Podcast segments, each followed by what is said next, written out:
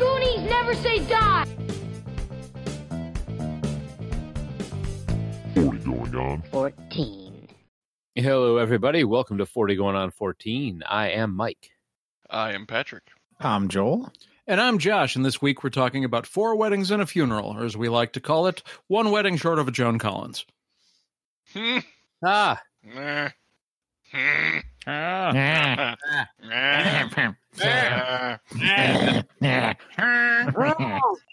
That joke brought out everybody's inner Paul Lind. it was kind of Hollywood Squares, wasn't it? Hollywood hot. Damn it. I, I was in the middle of trying to do a Paul Lynn impression, and I suddenly I tried to change it into the Hollywood hot sound, and it all just got caught in my throat. And like, ah! You've got a Pavlovian response now when I say it. Stop it. yes, this week we're doing Four Weddings and a Funeral, the show and the original Hugh Grant movie. I bet you know I would totally watch Hollywood Hot if it was hosted by Paul Lind. I guess we're going with if you like Paul Lind, you might like the shows on the podcast collective, such as I Am Salt Lake, The Internet with Scott the Pool Boy, Tales from the Hard Side, and of course, the Rad Dad Radio Hour. Boom, boom, boom, boom, boom, ch- boom, boom. sh- Wow, wow. Jesus Christ. I do not get paid enough for this. Oh my God. Uh, so yeah, if you're looking for more of this, And why would you? whatever this is, I mean, why wouldn't you? I know. Why would you not want more of this in your life, on your commute, in the bathroom, while you're showering? Um, Um, iTunes, Blueberry, Stitcher, TalkShoe, Podverse FM, NoonFM.com. Leave us a review on iTunes and Podchaser and 708 Now Rap, 708 669 9727. Hey, Josh, Hey, Mike, are you friend? how's it going? Are you Should, frantically? should we have gotten introductions out of the way already? No, are you frantically checking to see if we have a po- have a voicemail? sure am. I'm naked and licking your picture. Uh, no, we don't have a voicemail. Wait, what? I- I'm ignoring that, and we don't have a voicemail. Yeah, yeah. We don't. We we didn't hear anything there. Uh, hey, Josh, about that time? Oh God, is it ever? This week in music, movies, and TV. All right. So this week, the date is May 14th, year 1994, a year that will remain in infamy, at least for the four of us. So right around when we met, we were figuring out. Mm-hmm. Yep. It's when the stars aligned and things happened. Things we can't legally talk about. All, all I have remembrance of is a plunger with a applesauce jar on the end of it. I have no memory of that. I don't Me either. either. Must have been with your other friends. Were Yes, you were you cheating on us, Mike? Do completely. Did you have another group of nerdy friends that you hung out with? you have another podcast? And they got applesauce. All right, so music. The number one song in the land was This Sign by Ace of Base. I like that song. I love that song. That whole album was pretty all right. Yeah, it's Yeah. a fun fun little record. Yep. Uh-huh. All right, so after a successful and triumphant return to the stage for two evenings at the MGM Grand Hotel in Las Vegas on New Year's Eve and New Year's Day in 93 and 94, Barbara Streisand arranged her first concert tour in over 30 years. After four concert dates in London, her American leg of the tour started May 10th in Landover, Maryland. Streisand's six city tour grossed $58.9 million, placing her fourth for the year behind the Rolling Stones, Pink Floyd, and the Eagles. Streisand averaged 10 million per city and set records at Madison Square Garden with their 16.5 million dollar earnings. She earned, ended up performing a total of 24 concerts on the tour because 24 is her lucky number. Really? You got that from a fortune cookie. That's what the article said. I was like, okay, well, And okay. I'm not going to argue with Barbara Streisand. I mean, Because then she'll tell you to take it off the internet. We all know how well that works. Just talk to the fine ladies of Two Girls, One Cup. All right. And finally, Weezer was introduced to the world on May 10th with their self titled debut, often referred to as the Blue Album. It would go on to become one of the most influential records of the 1990s with the hits Undone, the Sweater Song, Buddy Holly, and Say It Ain't So. And my favorite song of theirs is on that album. Uh, what- Which one is that? My name is Jonas. oh, that Love kind of makes song. sense. I I like My Name Is Jonas. The whole album is amazing, but I think Buddy Holly and the video is really what won me over for Weezer. That's probably true. Although I think I like Say It Ain't So a little more. Well, yeah, you definitely can't argue with that video. Yeah, I mean, it was one of those where it's like, wow, these guys really don't take themselves seriously and have a great sense of humor with this too. So Yep. I agree. Buddy Holly's what did it for me. And they write damn catchy songs. All right. try the fish. Movies. All right. Moving on to movies. The number one movie in the land was With Honors. It only lasted a week. Joe Pesci. Yeah. Oh, I vaguely remember that. Okay, okay. He played a okay. home, he played a I'm homeless, homeless. guy who was taken in by Brendan Fraser uh, and all the Yeah. college kids, and he taught them all about life. This was the era of Brendan Fraser. Yes. soon that era will come back. I sure hope so. Hey, Doom Patrol is giving him a good good kickstart. Dude Patrol. Doom, Doom Patrol. Oh. Stephen Keats was an actor who appeared in the films Black Sunday, The Gambler, and Silent Rage, among others, as well as appearances on the TV shows Kojak and The A Team. But on the show, we know his, him as Charles Bronson's whiny son in law in the original Death Wish. He committed suicide and was found in his apartment by his son on May 8th. Ugh. I'm not sure that Charlie Bronson didn't kill him. He's like, you're too whiny in my film. Was that a Charles Bronson impression? It's it's the Simpsons character that's based on Charles Bronson. That Oh, impression. kind of like my Arnold is Yeah. Rainier Wolfcastle. Yeah, yeah. It's an impression of that impression. Gotcha. No recording. Tim Curry, it's so good to see you're still busy. Timothea Gaglia Carey, born March 11th, 1929, was a film and television character actor best known for portraying manic or violent characters who are driven to extremes. He made his screen debut in Billy Wilder's The Big Carnival, and in the 1956 Stanley Kubrick film The Killing, he portrayed a gunman hired to shoot a racehorse as a diversion from a racetrack robbery. Kubrick then cast him in his next film, the World War I drama Paths of Glory, as one of the three soldiers accused of cow- cowardice. During the film, Carey was disruptive and tried to draw more attention to his character. The scene in which Carey and the other actors were served a final meal before execution took 57 takes to complete. Carey then faked his own kidnapping to generate personal publicity, which prompted his firing, as you do. As a result, the film does not depict the three condemned soldiers during the battle scene, and a double was used during a scene in which a priest hears Carey's character confession. He also appeared in East of Eden, One Eyed Jacks, The Boy and the Pirates, Beach Blanket Bingo, and the John Cassavetes directed The Killing of a Chinese Bookie. Whew, I'm not done yet. Carey also did a select amount of acting on television from the 1950s through the 1980s. According to Quentin Tarantino, Carey auditioned for the role of Joe Cabot in Reservoir Dogs, and the screenplay was dedicated to him, among others. Carey wrote, produced, directed, and starred in the 1962 cult classic feature, The World's Greatest Singer. Singer? The World's Greatest Sinner, whose music soundtrack was scored by a young Frank Zappa. During a 1963 appearance on The Steve Allen Show, during which he played music using bicycles as instruments, Zappa talked about scoring the soundtrack for what he called the world's worst movie. Timothy Carey died of a stroke in his home on May 11th. I really tried to cut that paragraph down, but I was like, Did every you though? sentence- every sentence is so good in that. I was like, I can't cut that down. It was, I, I mean, that would there was more, but I mean, this guy was crazy pants. The world's greatest sinner, directed by Timothy Carey with Timothy Carey. I, I just looked this up. A bored insurance salesman quits his job to go into politics. His fir- he first starts preaching about how man is greater than he thinks and that man can live forever. He ends up forming his own dot dot dot stupid IMDb. Colt. Does he? I don't know. I'm guessing. I'm filling in the blank. In Beach Blanket Bingo, he was South Dakota Slim. Oh, political party.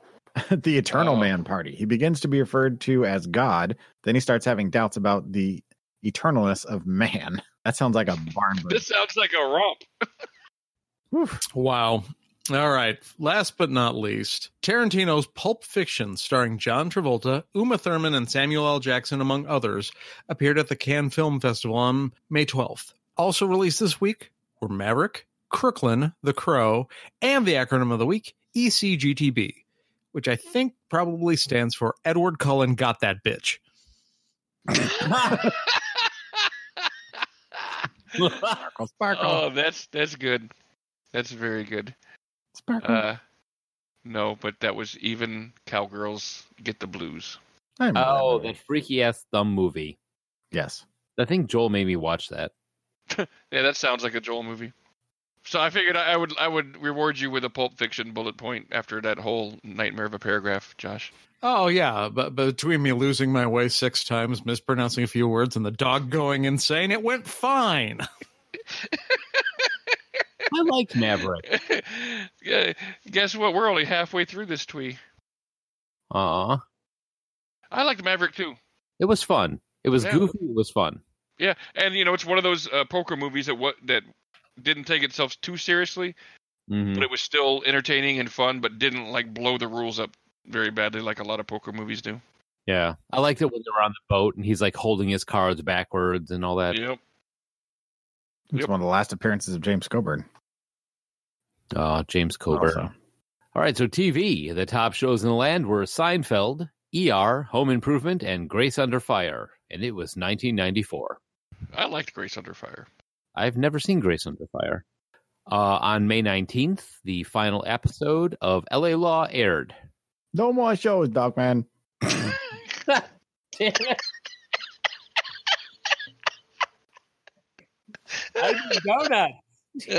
oh Jesus. Oh my god. Okay, we just got to hit on some someone. We're on a list now for that one. On the 500th, 500th uh, commentary by Andy Wooney and his eyebrows aired on 60 Minutes on May. I don't know why that got me. Sorry, my tongue got in the way of me talking. Andy Mooney. Andy Wooney and his eyebrows 500th commentary of a lunatic man yelling at the camera. The ultimate man yells at cloud. Yeah. Patrick's grandfather. Yeah. My spiritual grandfather.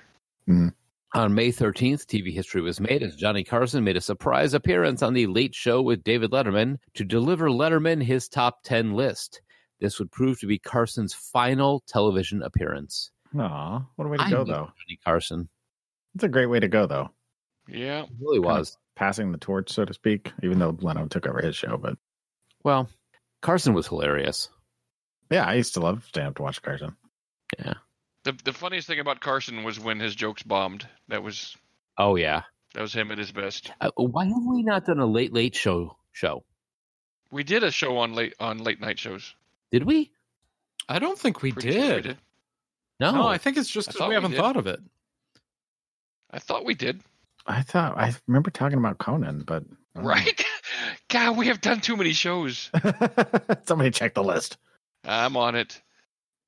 So uh, May 8th was the death of George Papard Jr., an American film and television actor who became known as he starred alongside Audrey Hepburn uh, in Breakfast at Tiffany's and later The Carpetbaggers. On television, he played the title role of millionaire insurance investigator and sleuth Tom Thomas Bene- Banachek. Banachek. Banachek. Banachek. Banachek.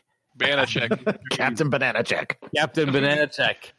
To us, he is always known as Colonel John Hannibal Smith, the cigar smoking leader of the Renegade Commando Squad of the A Team. I love it when a plan comes together. uh, show 91, late night talk shows. No, I thought shit. so. we did that. God Yeah. bless. It's sandwiched in between the cooking and food show show and the online role playing game show. We did an online role playing game show. I remember that one too. we have done so many shows. Well, Oh, this okay. Here's a little. Here, this is gonna give you a little bit of reference. The show before the cooking and food show show was Mad Max. Wow. Whoa. Yeah, All right. we've been doing this a while. Yeah, we have. We've completely lost it. Uh, former First Lady Jacqueline Kennedy Onassis died of cancer at 64 years of age on May 19th. Her funeral was broadcast live on all major television networks. They buried her in a pillbox hat that was absorbed. A lot of death this week, Pat. Well, he hasn't had a lot of death in the last few weeks either. So. Right? I'm making up for it. True. This week also marked the death of comedian Bobcat Goldthwait. No, no, no. Start over. Is that wrong? comedian doesn't have Bobcat Goldthwait, who made his name by acting crazy in front of TV cameras. That is a terrible way of describing Bobcat Goldthwait. um, he was officially charged on May 20 with two mis- misdemeanors for setting a chair ablaze during the May 6th taping of The Tonight Show. Goldthwait appar- reportedly angered about the cancellation of the Arsenio Hall show, which is a weird thing to get upset about lit the guest chair on fire. It was doused with cups of water. He had previously, on April 29th, trashed the set of Arsenio's show and spray painted graffiti on the backdrop in protest.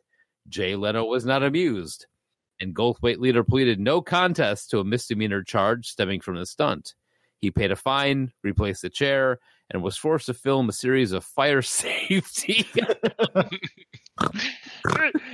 this Bobcat goes, "Man, don't- don't- that's the fires. Josh, Josh, give me some Bobcat Goldthwait fire safety tips. Uh, You shouldn't light a baby on fire. that was more Barney. that really was. But you shouldn't light a baby on fire. That's a real trip, real tip from me. Pro tip from Patrick. Never again. Yeah, I, fool me once. Silent night. I've got, I've got a, a Okay, I Mm. looked up Bobcat Goldthwait fire safety tips, and I just have a whole bunch of pictures of videos of him setting the chair on fire. the chair on fire. Yeah. Go figure that the media and and pop culture would focus on the fire incident and not the actual safety videos. completely. That is Um, that is America right there. Yeah. Moving on to sports. On May 7th, an NBA playoff first occurred when the Denver Nuggets became the first number 8 seed to beat a number 1 seed when they beat the Gary Payton and Sean Kemp led Seattle Supersonics 3 to 2 in a series clinching game 5 thrilling overtime game. I remember watching that live. It was actually really was thrilling. Josh, look at this paragraph and know that I did it to myself too, so it's not just you. Is that a name or is that a chemical compound? Xenophon Constantine Balaskas, sometimes known as Zen or Bali, was a South African all round cricketer who scored 2,696 first class runs at 28.68 and took 276 wickets at 24.11 with his leg spin bowling. Mm. He Mm. played for Griqualand West, and in 1930 he topped both the runs and wickets list in the Curry Cup by taking 39 wickets at 29.20, including five five-wicket hauls, and scoring 644 runs at over 80, including a career best 206 against Rhodesia. The following season, he made his Test match debut at Johannesburg's Old Wanderers ground, but made no impact, scoring seven and three and bowling just two overs in the match. The second test at Cape Town proved only slightly better. Velasquez made a duck and took two and four, 104 in the match. He was dropped for the rest of the series. In 1931-32, he toured Australia and New Zealand with with South Africa, but could make the test side only for the second leg of the tour, replaying the selectors, repaying the selectors with his only test century, 122 not out at Wellington. His next test appearance came in England in 1935, and it was there at Lord's, his only appearance of the series, that he produced the best bowling performance of his career, recording splendid analysis of 32, 8, 49, 5, and 27, 8, 54, and 4 to Wow. help his country to their first test victory on English soil. Velasquez took nine wickets in three tests against Australia the following winter, and playing for Transvaal took eight and sixty against Western Province in 37-38 but there was to be only one further international appearance against England at Cape Town in 38-39 and a return of 0 for a 1 115 together with the coming of World War II sealed his fate as a test cricketer. He resumed his domestic cricket career after the war and enjoyed a fine 1945-46 season when he took 47 wickets at 15 and 95. But after a couple of matches the following year, he hung up his bat for good. Velasquez has the third lowest test match batting average of any player who has made a century, with 14.5. He died in Hyde Park, Johannesburg at the age of 83 on May 12th. Absorbed. All right. How the hell do you make a duck? I don't know. Only God can make a duck. I don't know what that means. I don't know what any of that means. But he took two and 104 in that match. What? Why are the stats on this game four numbers long? I feel like someone reset my brain on cricket. Well, it was a splendid analysis of 32, 8, 49, and 5. No, I don't know what that. I don't know what that means either. Like, come It on. could have been. It could have been a splendid analysis of mayo, mustard, ketchup, and salsa. I don't know what that means. They are numbers. Cricket is a joke played on the entire earth. It's an international prank on America. I know. That's exactly what this is. Flat cricketers. Oh my god. Well, And lastly, on May 16th, tennis star Jennifer Capriati was arrested after police came to hotel- her hotel room to look for a runaway. Police said they found Capriati alone and they uncovered an undetermined amount of marijuana. When the female runaway and a man arrived at the room after pulling up in Capriati's car, they were also arrested on drug charges. The runaway was charged with possession of two packets of heroin. The man was charged with possession of crack cocaine and drug paraphernalia. Capriati was charged with possession of marijuana, a misdemeanor, and then released. Three days later, she checked into a rehab center. okay. I was gonna say when they say they have an undetermined amount of mar- marijuana, it's either a very small amount or a very large amount. she was sleeping on a bed of marijuana. The fact that she Aw. checked into rehab three days later probably says that it was a large amount. Well, it was probably only a little amount, to be honest with you, because if you're doing these other harder drugs, you're only doing marijuana just to kind of take the edge off. So you don't need a copious amount like an actual pothead would. So you so you smoke marijuana to take the edge off the co- of the crack. Yeah, This crack is a little too harsh. man, this crack, Um. this crack got me all wired up. I gotta calm down. Smoke a little weed. That's No. like you know, I mean, a lot of uh, like coke heads are gonna be alcoholics because alcohol takes the weed, the the the edge off of coke. You know what else takes the edge off Coke? Not doing it. True. Just saying. I mean, I hang out with a lot of dregs of society. I don't actually do anything other than weed myself, but I know a lot about drugs because people I hang out with do a lot of drugs. And they're very informative. They don't mind talking about it. They're like, you know why I'm smoking this pot? Because I just did crack. I, I I'm I'm very much I, I ask a lot of questions because I don't give a shit. Like, like, What the hell are you sticking in your arm?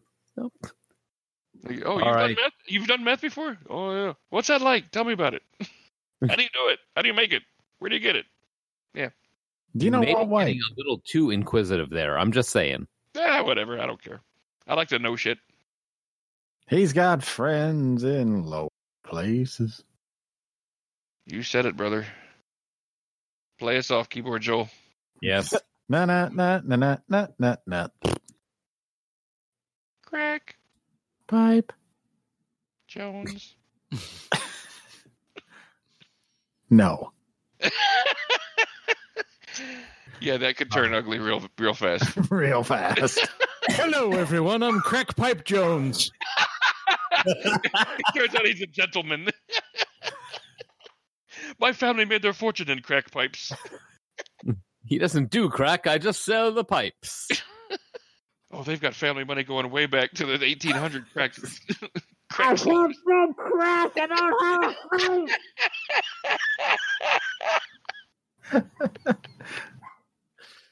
Oh, the Holy gentleman, the gentleman crack pipe Jones. All right, 1994, somebody felt that the movie Four Weddings and a Funeral needed to be made. So, this film follows the fortunes of Charles and his friends as they wonder if they will ever find true love and marry. Charles thinks he's found Miss Wright in Carrie, who is an American. This British subtle comedy revolves around Charlie, his friends, and the four weddings and one funeral in which they attend. Is that the official IMDb description of this movie? Yes. It's a weird description wherever it came from. Yeah. Yeah, and I looked around and then there. Yeah. I mean, it's fine. Yeah. It's- yeah, it's It's accurate. yeah, it's it's 100% accurate, but it's also just very it's like it's just very strangely worded. Yeah. So this is directed by Mike Newell, The famous Mike Newell. famous Mike Newell, who also directed Harry Potter and the Goblet of Fire. That's kind of interesting. Yeah. Written by A1 Richard Curtis.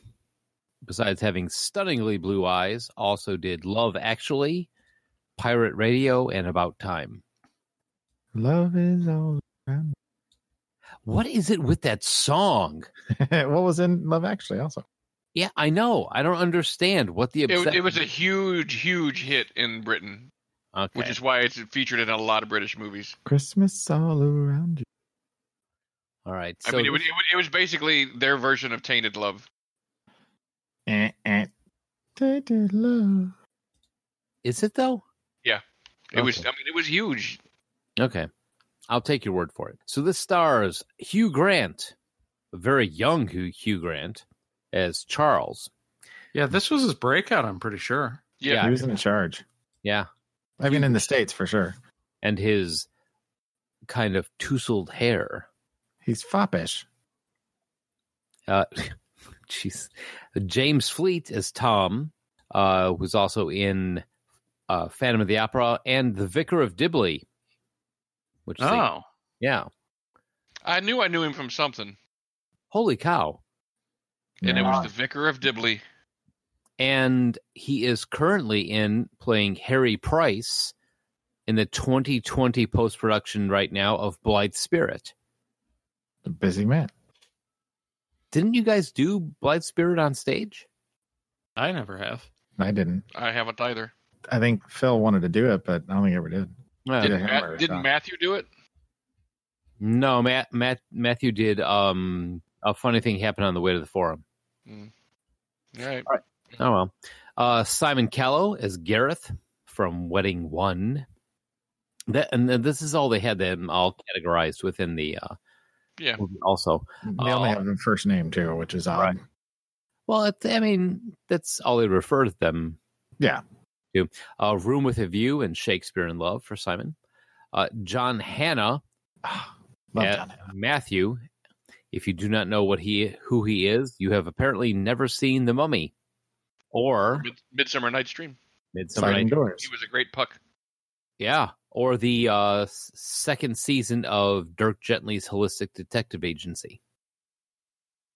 I, I legitimately love John Hanna, and his speech in this film is just gets me every time. You love the puck out of him, I do.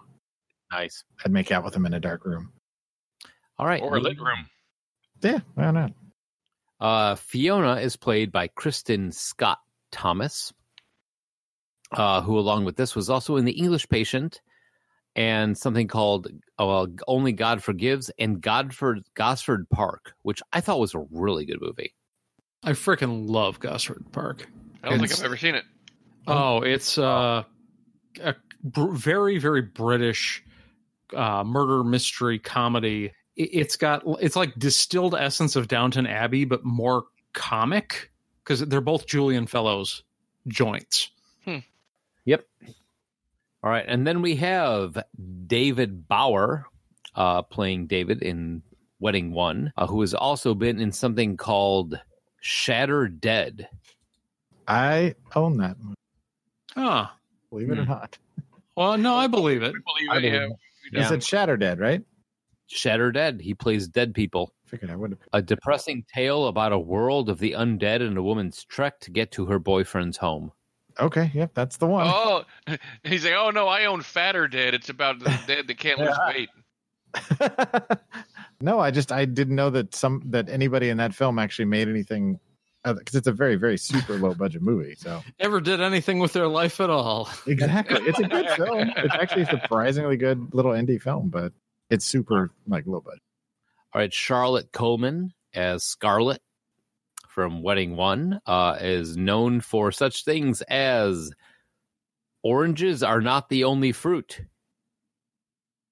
And Is that beautiful- a PSA?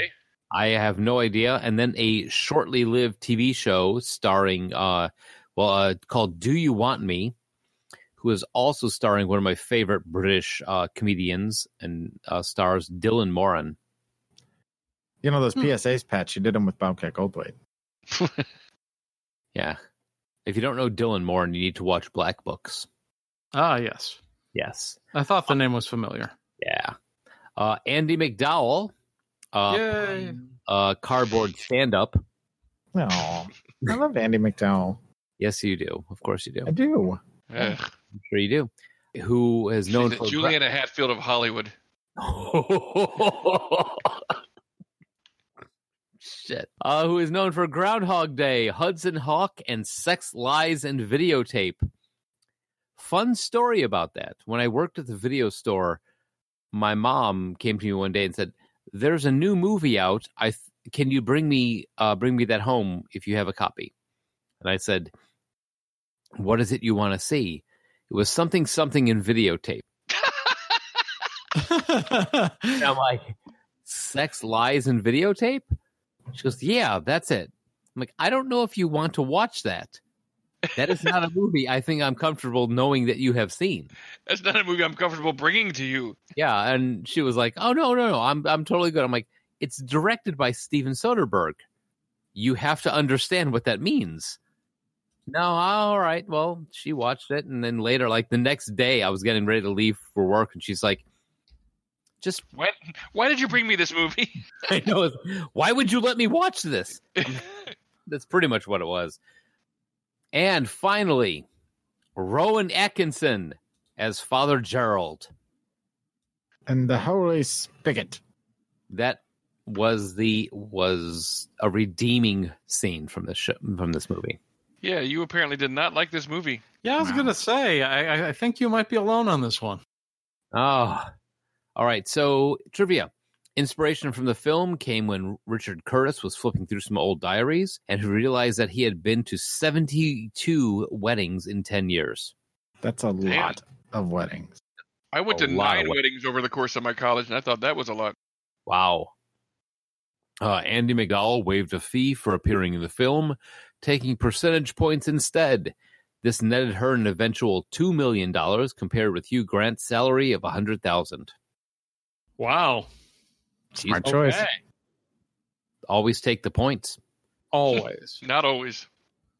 Well, almost always. Unless you're in Shatterdead, and then All right, Hugh Grant had to learn uh, British Sign Language for his scenes with his brother, played by deaf actor David Bauer. That was some great, great acting there. I wonder if the character was deaf or they made him deaf after they were ca- after they cast him. I mean, did the Oh, physically like they, they punctured his eardrum. Like, Yeah, like he wasn't supposed to be deaf, but they hired a guy that could hear, and they're like, "Well, we need, we need him to be deaf now," so they punctured his eardrums. yeah. That's what I meant, Joel. Yes. Somebody got tough with him. Doctor, Dr. Banana got tough with him. Captain Doctor Banana. No, Doctor Banana, not Captain. There's two of them now. Doctor Banana. is so much better than Captain Banana. It's Dr. Captain Banana. Get the shit straight. What is even happening? Uh, this is also Rowan Atkinson's favorite film of his own.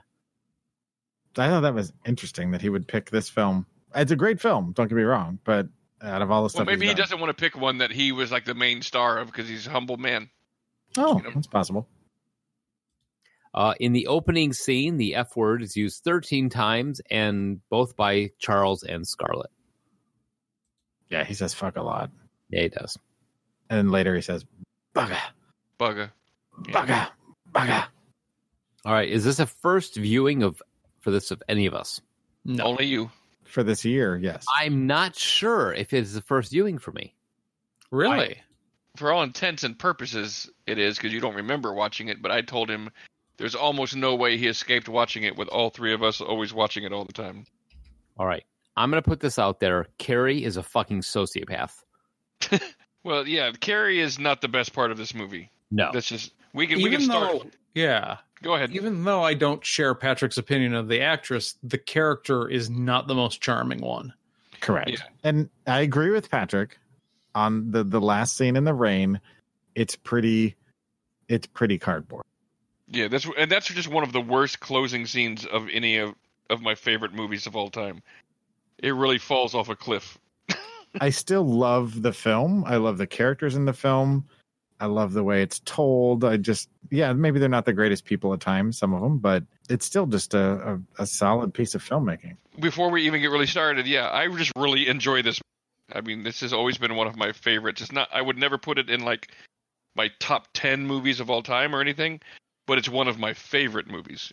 It's probably one of my it, top three, maybe even top two romantic comedies.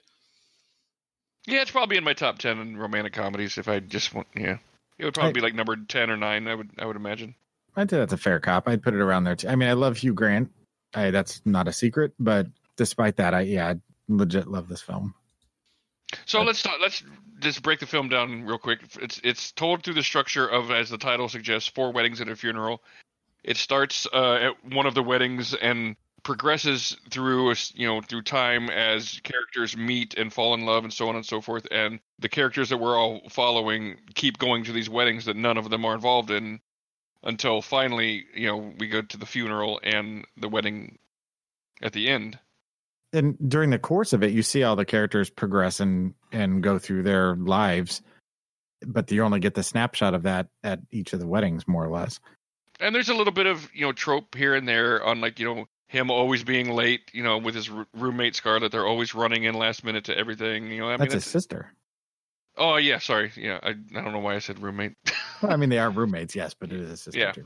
but um and there's you know there's little twists and turns here and there as you find out more about you know you, you find out after the sadness of gareth's death that you know that none of them somehow had a clue that he and matthew were in a relationship And I, I said it earlier on, when it got to the cast, but that speech that he gives just it hits me in the heart every single time. yeah i i can't watch this movie without being crushed by that speech of his every single time And his performance of it is just Yeah, spot it- on. Oh, it's so heart wrenching. Yeah, Yeah, I think for me, the thing that makes it is while the- all the characters aren't always likable, I always find them charming, e- except maybe Carrie. Yeah. and I, I love Annie McDowell and other things, but not her finest performance. It feels a lot like she's kind of phoning it in. that's how that's that's her MO. That's how she I mean she's not a good actress. She's a face. She's a very attractive woman who parlayed that into a, a career. I mean, and I I you know, good good for you. I mean, it works, you know, it worked. You made 2 million dollars, you know, acting like a horrible actress in this movie. So Who is I mean, there's not there, there's really just no scene. I mean, there there's not a whole lot of chemistry between the two of them because she doesn't have chemistry as an actress. And I just I think this movie would be probably one of my favorite romantic comedies of all time if you could take Andy McDowell out and put almost any competent actress in that role. I agree. they had uh in the trivia they had some other actresses that were considered uh, i think jean triplehorn was one of them Yeah, she was the top choice. yeah which would have made it a, a little bit different movie but she's she is typically i mean she's a she's a solid actress so Yeah, yeah. you know um, and I think Jean Triplehorn had the role locked up and there were family problems or something that she had to deal with. yeah that- i think I mean, dream like a dream cast. Imagine like a Michelle Pfeiffer Huh. in that role. Hmm. trying to think of who else was popular in 1994 that would have been of the right age you know Uh, what's her face? Joey. Uh, Joy Lauren Adams. yeah. Mm-hmm. Mm, she might have been a little too young. And then one of the things that I really like about this movie is uh, uh, the Animal House ending, where they give follow ups on each one of the the people. They don't tell what happened to them, but they show pictures of their They wedding. show don't tell. yeah, and it's nice because it gives you closure on each one of the characters. So it's a complete piece from start to finish. And I Right. really, I really like Tom. By the way, Tom cracked me up. Are you the richest man in England? Oh no, no, no. Like seventh. Do you have enough rooms? Uh, 137 to be exact. I, I like him because he's he is obviously the richest and most I don't want to say pampered of all of them, but he's still am- amazingly grounded for what he is. yeah, that's why he's that's why he's a fun character. Now, what is it, Mike, that that rubbed you the wrong way? aside from Carrie the sociopath? honestly, I was uh, the whole time I was watching it, I was trying to imagine this movie without Carrie being a recurring character because he meets Carrie in the beginning. He, I, I, I don't know. It's just the fact that I think I'm going to fall back on what Pat said. Maybe I dislike the actress, I mean, the character of Carrie so much because Andy McDowell is so cardboard in this in this role. I mean, like when she when she wakes up when they wake up in the next morning after the first wedding, and she's like, "We're engaged now, correct?" Yeah. It was there was absolutely no tip of the hat that she was joking. And even when it was revealed that it was like a little prank, it still it just felt like so fake. Like Yeah, there was, yeah, and I don't. I mean, I'm not. I I don't, don't want to harp on it, but she just she can't act. Yeah, I agree with Patrick. I think there was just no. She's not good at Acting. subtlety. Well, here's a question. I'm I'm looking at at actresses of 1994, kind of ones that were popular at the time. Yes. And I think back to Hugh Grant's other outings and his role with Julia Roberts in Notting Hill. So would Julia Roberts been a better choice? I'm not even a fan of Julie Roberts, but yeah, she would have been a better choice. yeah, I think so. I think she would have pulled off what they were wrote into the script for the character with Yeah, the less char- the- kind the- of the- the weirdness. charming girl that you can fall in love with instantly. I, I, I mean, I could see the the problem with the with the way the Carrie is portrayed by Annie McDowell is there's no believability to why somebody would fall in love with her. hmm Like- I mean, the the the whole scene of their first hookup, you know, it it felt more awkward than like you know, like the, all their descriptions of you know doing this in the church and everything. It was supposed to be like you know funny and spontaneous and whatever, and we're just being you know kitschy, but it just felt like awkward. Like we don't know how to have adult conversations while we're having sex. so like me when I'm dating. Yeah, yeah just when you're dating, Joel. Yeah, that's you're just awkward when you're dating. Mhm. I initially did not like her in this role when she was ineffectively trying to hide behind the couch. That should have been a lot funnier scene than it was. Yeah, When he turns around, looks at the guy, looks at the boorish guy coming down the stairs, and comes back, and she's gone. That should have I should have laughed at that, but I didn't because it, there was no I don't want to say emotion to it, but there was no fun in it. Well, Whereas Julia Roberts would have been a lot of fun in that role. it's also a little difficult to match uh, when you've got you know Hugh Grant at his kind of s- stammering charmingness, and then you've uh, got Simon Callow who's so over the top and big and such a large character, um, or even Kristen Scott Thomas, who even though she's kind of a little bit more subdued, is still when she's on the screen, you already know what her character is without her even saying a word. It kind of makes it all that much more apparent that you've got a weak link in the chain but the fact that it still pulls off and and at least for three of us is one of our favorite romantic comedies that's saying a lot about the film regardless i think I agree. Well, yeah, and that's the thing is romantic comedies lean pretty heavily on tropes and cliches. And the key for me is can I care about what happens to these people when they're going through situations that are basically pretty formulaic? If I care about the characters enough as people, I'm going to like the movie. because they're so full of tropes is it's all about the characters you have to and you have to care about them yeah, Yeah. you're right and i can j- legit say i care about pretty much everyone in the film even even father gerald yeah i mean the only one that i don't care about is carrie and i i, I it's, it's a combination of writing because she is written very poorly i mean the second you know her fiance gets out of sight she jumps into bed with with him again you know i mean that's just something that in movies is specifically i mean that's like supposed to be like in the world of hollywood that's a clear sign of this is a bad person I mean, it's very realistic. Let's not lie, you know. But I mean, in the world of Hollywood trope, that's a trope that says this is a bad person. I think part of the reason why I thought and Carrie was such a terrible character is that Andy McDowell cannot emote. Yeah, I mean, it was just like I am going to have sex with you because that is what I do. It was almost like uh, what's his name from um, American Psycho. Pa- she's the Patrick Bateman. patrick of, bateman Yeah. Yeah, she's like a freaking Patrick she's Bateman. the Patrick Bateman of nymphomaniacs. i thought she was like the data of the on she's like Almost. from Star But yeah, Trek. I mean, my, my point being, like, it is a combination of her acting and the writing because, as a writer, if you're going to write a woman like this, Hmm. you, then you're clearly you're not writing her to be liked. Right. Now, I'm not saying that I okay, I did not like Carrie. I thought and I do not like Andy McDowell pretty much as a thing. But when Gareth died, that was striking. Yeah, That whole thing was I mean the fact that Charles and everybody else was trying to keep it quiet while trying to get over to Matthew and let him know what was going on was a, a heart-wrenching scene. Well, and also, I mean, again, that goes back to none of them knew how important that you know Matthew and Gareth were to each other. If they'd have known that, they probably would have made a bigger scene to get Matthew. I mean, you know, his his lover is dying. You know, It- and, and just n- having that information, watching the movie like you know over and over again, it's even more. It gets even more heart wrenching. Yeah, it's a bigger gut punch. Yeah. Because you see him in the background, you know. Yeah, oh, because you sorry. keep watching everybody come up. You know, all the friends keep coming up. Oh my God, and they're they're there for him, and the one person who wasn't. It's not like that was his fault. No, not at all. I'm I'm just saying. I mean, it- it- as far as you know, that's that's good writing. You know, that's Yeah. Oh yeah. Yeah. completely. And the other thing that I like about it is the the reaction of everybody at the funeral was v- incredibly genuine.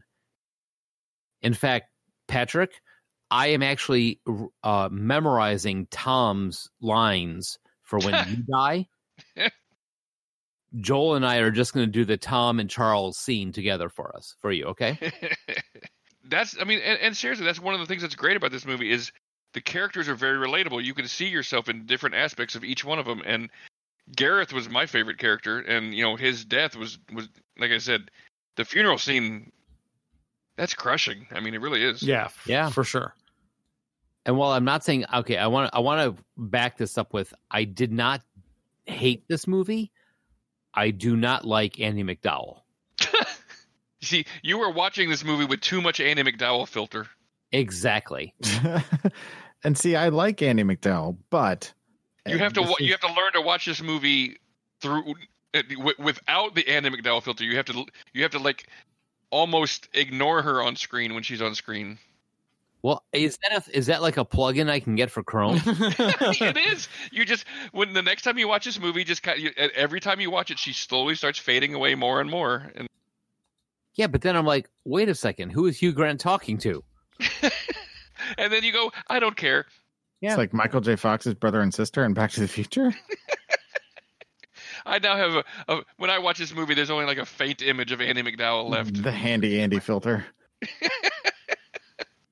I mean, but you- you know, look at her resume when you- you look, you know, she's got this and she's got multiplicity and she's got um what was the other one? Michael, Groundhog Day. Groundhog Day. That was the other one I was trying to think of. I mean, she's got a good resume, but this is definitely the weakest performance of from Joel, her. as a Yes. recruiter, you know what I'm going to say? People lie on their resume.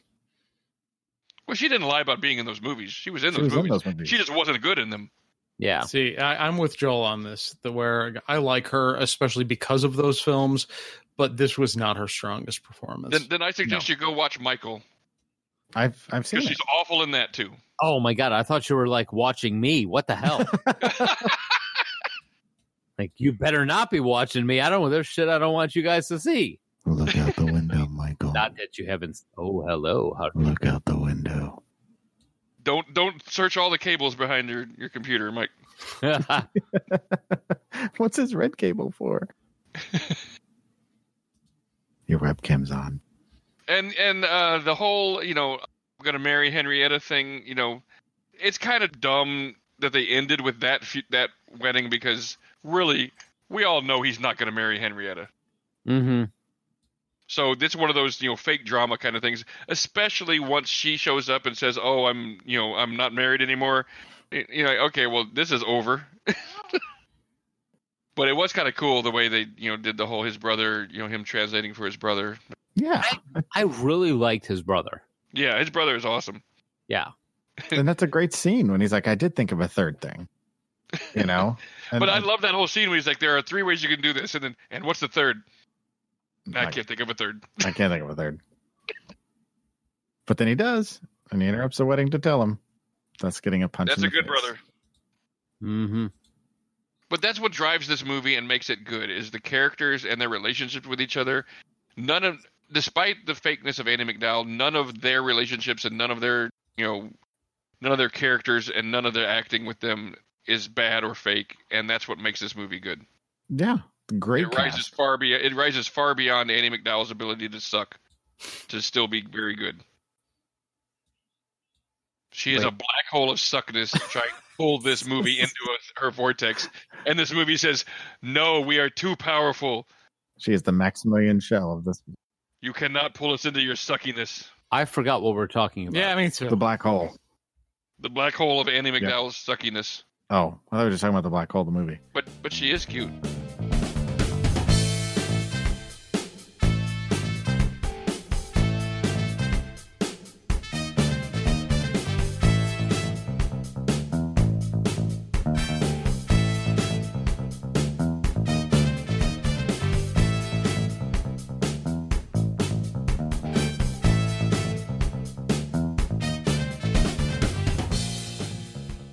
Twenty nineteen, Four Weddings and a Funeral came out on Hulu. It is the television adaptation of the romantic comedy film Four Weddings and a Funeral. The IMDb. This is a movie about this with this. So uh, th- uh on this thing, uh, we've got Nath- Nathalie. Natalie. Natalie. Nathalie, yeah. Or Nat- is it Natalie or Nathalie? I don't know. I think it's just pronounced with a T. Hmm. I'm not I think 100, it's percent Natalie. but I think so. Nathalie Emmanuel, starring as Maya in this one, who we remember from just a show ago playing Deet in the Dark Crystal Age of Resistance. And Game of Uh, Thrones. I was gonna say Miss- most people would know her from Game of Thrones. Miss Sunday. Yeah. I'm, I'm trying to do a callback to our other shows, but that's okay. Uh, uh, Nikish Patel as Cash. He's like a Nick, but not quite. Yeah, he's Nickish. Nickish. uh, also known for such movies as Indian Summers, Halal Daddy, and London Has Fallen. He's also in the upcoming Artemis Fowl movie. I like him. This is the first time I've seen him. Yeah. I liked him. Yeah, he was all right. All right. And also Rebecca Rittenhouse as Ainsley Howard. Uh, you may know her from Once Upon a Time in Hollywood, where she played Michelle Phillips. Something called the Red Band Society, where she played Nurse Dobler and uh, a couple other things. She was in the first um, Into the Dark episode, The Body, the Halloween episode from last year. Hmm. First time I saw her. Did we watch that for the show? No, uh All right. I almost felt bad for a second. So John as Duffy, uh, John Reynolds is known for Stranger Things, where he plays Officer Callahan. He's the other deputy. Yes, the not black deputy. yes. I was trying to be.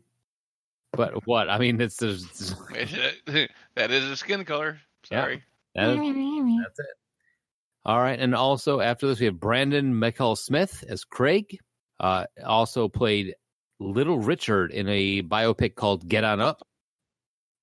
Damn it, I was muted. As soon as you said he was Craig, I said, now recording. Aw. Uh, I missed it. also was JV's cleaning boy in She's All That. And we'll just leave that right where it is. Uh, Zoe Boyle as Gemma. Gemma. Gemma? Gemma? Gemma. Gemma. Gemma. Oh. Yep. That's his common English name. Oh, as you are. Uh, she's also in Downton Abbey as Lavinia Swire in Poa Poa Poa Poa. I think Oh. Mike's having a stroke. I, I might, I'm having a British stroke. Uh, She plays Ginny Boyton, and also in Sons of Anarchy, she was Trinity Trinity Ashby. God, there's a lot of people. This Sophia Laporta as Zara, Craig's wife Craig's wife, or Craig's girlfriend, whatever. her girlfriend, was also played somebody named Juniper Cole in a show called Ripper Street. She's kind of a terrible human being in this show, but Yeah, I'm not a big fan of her character. yeah, if you keep watching by episode four, you'll hate it, if you don't already. Harish Patel as Haroon.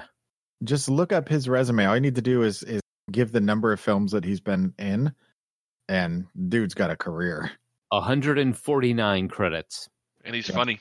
Yeah, he is. He's Which is why he has a good career, I'm sure. Yeah. He is exactly what we need him to be. Goose Yeah. Khan. Oh, I was just gonna say, there's a lot of characters I like, but uh, Haroon might be my favorite. Mm-hmm. Well, that whole family, that Pakistani family, is just brilliant. Uh, Goose Khan as Bashir. Goose Khan is also in Four Weddings and a Funeral, Man Like Mobeen, Curfew, and Turn Up Charlie. So a lot of stuff. I Somebody had- turn him up. Maybe that's why he's not calling in. Nobody's could turned him be. up. Jesus, Bill. I'm gonna punch you right in the dick. Uh, That's another one added to the list. Bryce Dillon is played by Dermot Mulroney. Mul- Mulroney. Mulrooney. stroke. I'm having a stroke. Also known for being in. We need to get Mike an English tutor. Speech therapist. My name is Michael. Now I recording. catch, man. now recording. recording. Michael O'Neill. He gets speech therapy from Tim Curry. My God, you're a dick. Uh, we also dirty Steve Steve Stevens in Young Guns, Yeah, I think we all know Dermot. and also uh, one of my one of my favorite shows. He plays the character Bobby Sheridan in The Purge. And he was in uh, uh another another Into the Dark episode, the the Halloween or the Thanksgiving one from last year. Henry Toombs. Plus, he's got a name very similar to Dylan McDermott. So he Mm. gets confused a lot. Yeah, they're like, oh, Dylan McDowell, that ain't him. Andy Garcia? What? Finally, Andy McDowell playing a cardboard box. For No. 61, she looks good. Um, Andy Well, McDowell. that's her thing is to look good. I mean, she she can act. she started as a model. Yeah. Um, Howard. you know what I wish they would have done with this because her character is really really brief in this series is that they would have actually made it her and Hugh Grant's the same role from the original film and Well, would have there's no tied it reason together. not to. You know. Well, but according to everything I've read since then, it, it's not the same character. But I wish There's it no would. way. I mean, if you pay attention, like ten seconds into her character's introduction, she's obviously not the same character. right, but I'm saying like Yeah. there's no reason why they they couldn't have just you know written the character as the same one, and don't know why they had to change it. So if you're gonna make the if you're gonna make the cameo, why yeah, I not wish they would have. full bore? Yeah, make the connection. Yeah. All right, so Dermot Mulroney, or whoever the hell. I hate words. He It's, it's like actually- your it's like your mouth melts in the middle of saying the name. It's like- Damn it. Dermot Mulroney actually plays a cello. It's in real just life. Irish. It's not that far from Poland. It's yes, it is. Not really. I mean, in the grand scheme of things, no, it's not that far as like Mars to Venus. It's Well, not. no, I'm not, even on Earth. It's not that far. Moving on. Jesus Christ. He is a classically trained cellist who began playing in Alexandria, Virginia's public school system, when he was seven years old. He plays with scoring orchestras on many films for Academy Award winning composers such as James Newton Howard and Michael Giacano. Trivia's a little light. Agreed. Yeah, well, Right. as per Mindy Collins' Instagram, jeez, am I going to say principal shooting began in London on November 2018. That's some trivia for you. God damn. Which No. incidentally, uh, that's all there. There's only three There- points. but There's as much trivia. as, well, never mind. Yeah, th- Well, she, good thing the tweet was so heavy. Right. this is this is her show. She, she and one other dude. This is their show. So Ainsley's mom is played by Andy McDowell, who dun dun dun played Carrie in the original Four Weddings and a Funeral. what. Boilers. Oh, I Consider- think Joel included literally all the trivia. Yeah, That, is, that is literally all the trivia on this. movie. that's everything that was on IMDb. I think they're using the word trivia very lightly. Right. These are possible facts.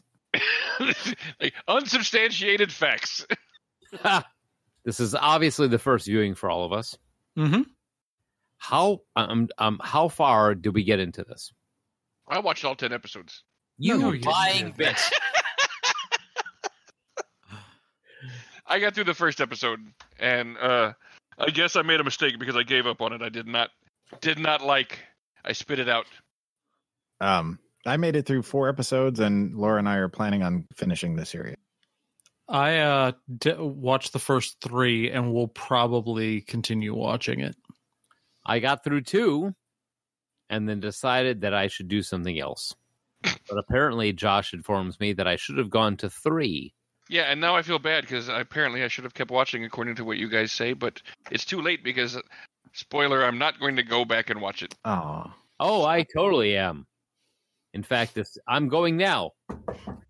There are way too many shows out there for me to watch a show that I'm really not just 100% balls to yeah the wall. and that's the thing is i will say that the first episode is a lot of uh, s- uh place setting i think is the best way to say it and the characters aren't interesting or charming enough on first glance and that is one way that it pales in comparison to the original is i- in a lot shorter time you get to care a lot more about the characters than the original and this it takes a little bit and I will guess I, I will admit that you know I, I did give up too soon because that's one of the things that I love about the original movie is the characters, and I wasn't I wasn't into them at all. So I was like, I this is nothing like it. It lost the spirit, and I Yeah.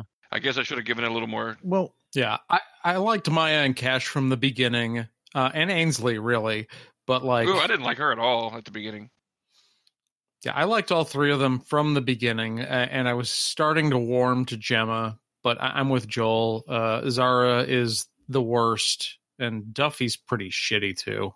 There was just too much of a of a like he couldn't decide if he wanted to be Jason Siegel or or or um oh god I can't think of the Ted Mosby I can't think of the actor's name. That's how vanilla he is. Dermot Mulroney. from How I Met Your Mother. He wanted if he wanted to be the Ted Mosby character or the Jason Siegel character, he just kind of combined them into this mishmash of gray yogurt. And somehow came off as the guy in Shaun of the Dead with the glasses that gets fed to the zombies. Yeah, it's like you're, you're trying you're, you're trying to give off the I'm the the the awkward Hugh Grant type, but less. What's the word I'm looking for? Less suave about it. I don't know. Warm up to him a little more as as it progresses, and Yeah, and I mean, I, I'll, I'll I'll dial back some of my dislike because I only gave it one episode. So Now, wait a second, wait a second. Jump back here. The guy who that was fed to the zombies in Shaun of the Dead was Dylan Moran. Yep. Not Dermot Mulroney. Definitely not Dylan. But I mean, But that, that character was okay, was I'll give hot garbage. Yeah, the character was hot garbage. I still love Dylan Moran just because of him playing Bernard Black, but all right. That's all I have to say. John Reynolds, honestly, I never want to say this sentence again, but he is gray yogurt. A what? That is a terrible thing to say. I mean, just yeah.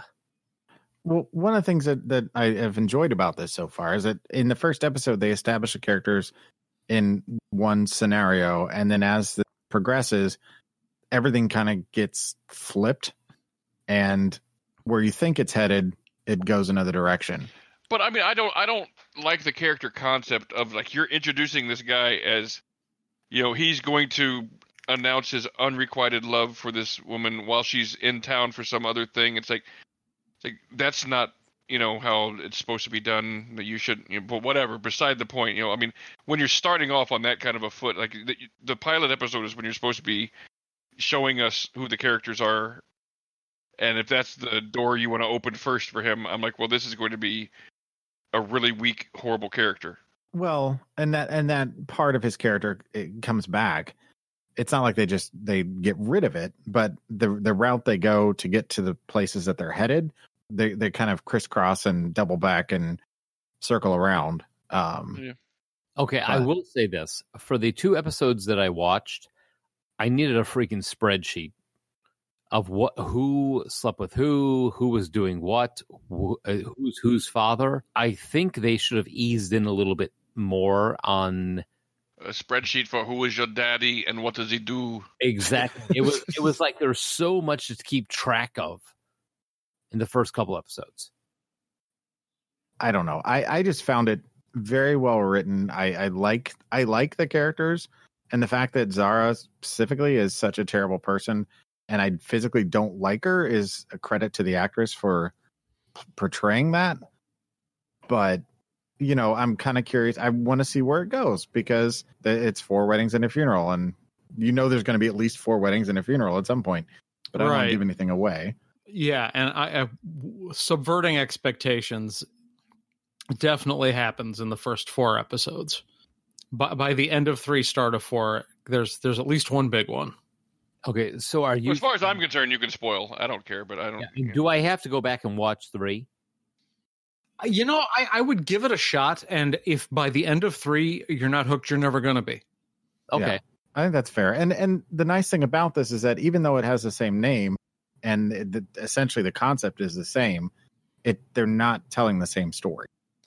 No, but there is. eh, I found it odd that uh, the trivia was so sparse, and they missed something that I thought was actually a kind of fun little nod in the opening scene for both. I mean, Nathalie Emanuel, she's waking up and she's like, "Fuck, fuck, fuck, fuck."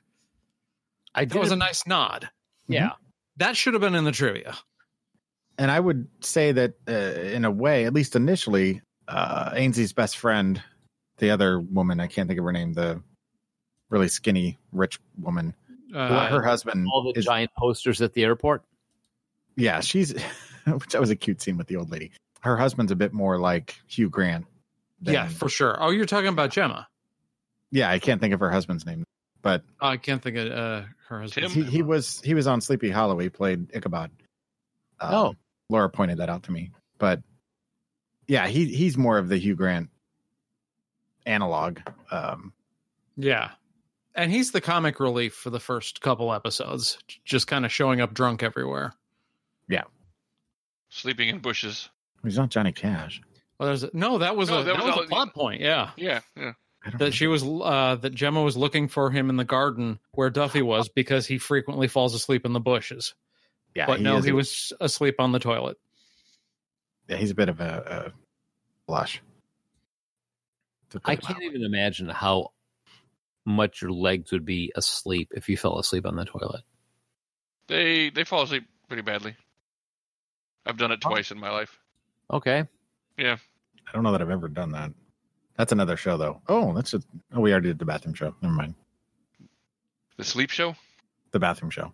No, And we the should do sleep the sleep show. show. We've We did done the it sleep show. for sure. Shit. Patrick's like, What did the we? fuck? We have too many shows. not a thing. So I will admit I dropped the ball. I only watched one episode. I apologize. I I definitely judged this too quickly. I judged it too quickly. Also, I only watched two. Well, and I, I agree with Josh's thought on it. Is you know if you've not gotten enough interest in it by the time you're through the third or possibly fourth episode, then you're you're you're not going to because Yeah, they really start to rope you in at that point. if I'd stopped at the end of the first or second, m- I probably would have had a thumbs down verdict uh, on it. But uh, yeah, I, I persisted one more and I ended up uh, flipping my opinion on it. Nice. Well, shit. I'm, now I'm sorry I didn't watch them. I'm a bad podcaster. Well, and I'm looking forward to to seeing what happens because I don't know. I, I haven't. I didn't do any sort of a deep dive on it. Whether there's a plan that this is going to be an ongoing thing, which seems kind of silly because it'd be like now it's eight weddings and a funeral or something. Eight but weddings and two funerals. but I have Plus a a feeling bris. it's just it's going to be like a limited series, and they'll wrap it up at the end of the tenth episode. Is my It should guess. be fine because when I heard about this, like normally I'm pretty. uh When I hear people talk about remakes, since we talk about so many of them, and they al- always want to talk shit about remakes, I, I hate it when people say, "Why did this need to exist?" But that was kind of my reaction when I heard this was a thing. I say that all the time. Yeah, but you say that about like bananas. or when you're looking in the mirror, And babies, Mainly babies. Baby bananas. Doctor Baby Banana. brilliant, print it. Baby Dr. Captain Banana. Too far. Oh. I knew it when I said it. Well, I knew nothing about this going into it, O- other than the the poster of them all sitting at the table. That's really all I knew when we decided to do the, to do the show. So when I sat down to watch it, I had no expectations, no preconceived notions. I hadn't read anything about it, didn't know who was in it, just went with it. And I, you know, I feel like that was a good way to kind of walk into it personally. Yeah.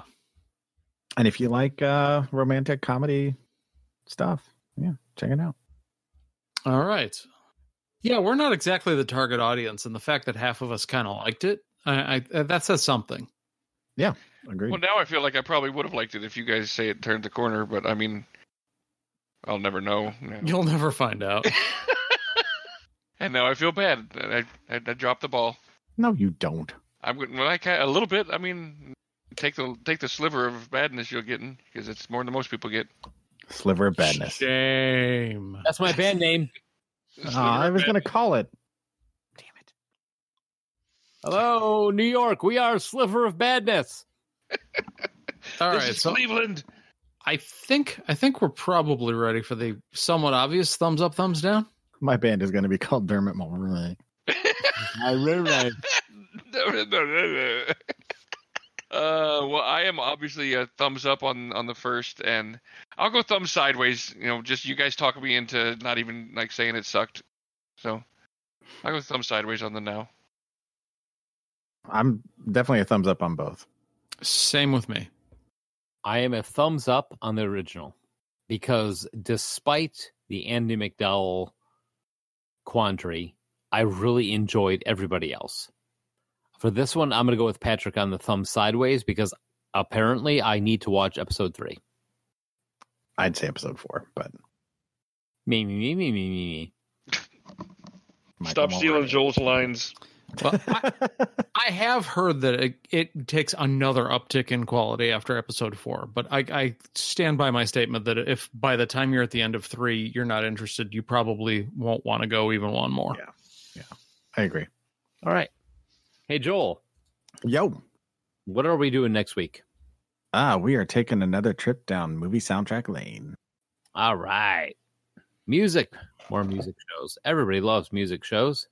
Yeah, and if you want to tell us about your favorite soundtrack or maybe argue with us about Andy McDowell, uh, give us a call. Let us know. 708 Now Wrap. That's 708 669 9727. Yep. And if you are Andy McDowell, give us a call. Hello, I'm Andy McDowell. I, I Don't, don't did act like you're you're calling us because that will be a horrible phone call. Just call us as a I, person. I just wanted to say that I think I'm a lot better in the movies than you think I am. That's not Andy McDowell. That's Craig. Let me get my friend Dermot Mulroney on the phone. All right. All right. More of this iTunes, Blueberry, Stitcher, TalkShoe, Podverse FM, NoonFM.com, and leave us a review on Podchaser. And uh, we will be back next week with movie soundtracks, episode three. Dun dun dun. The soundtrackiest.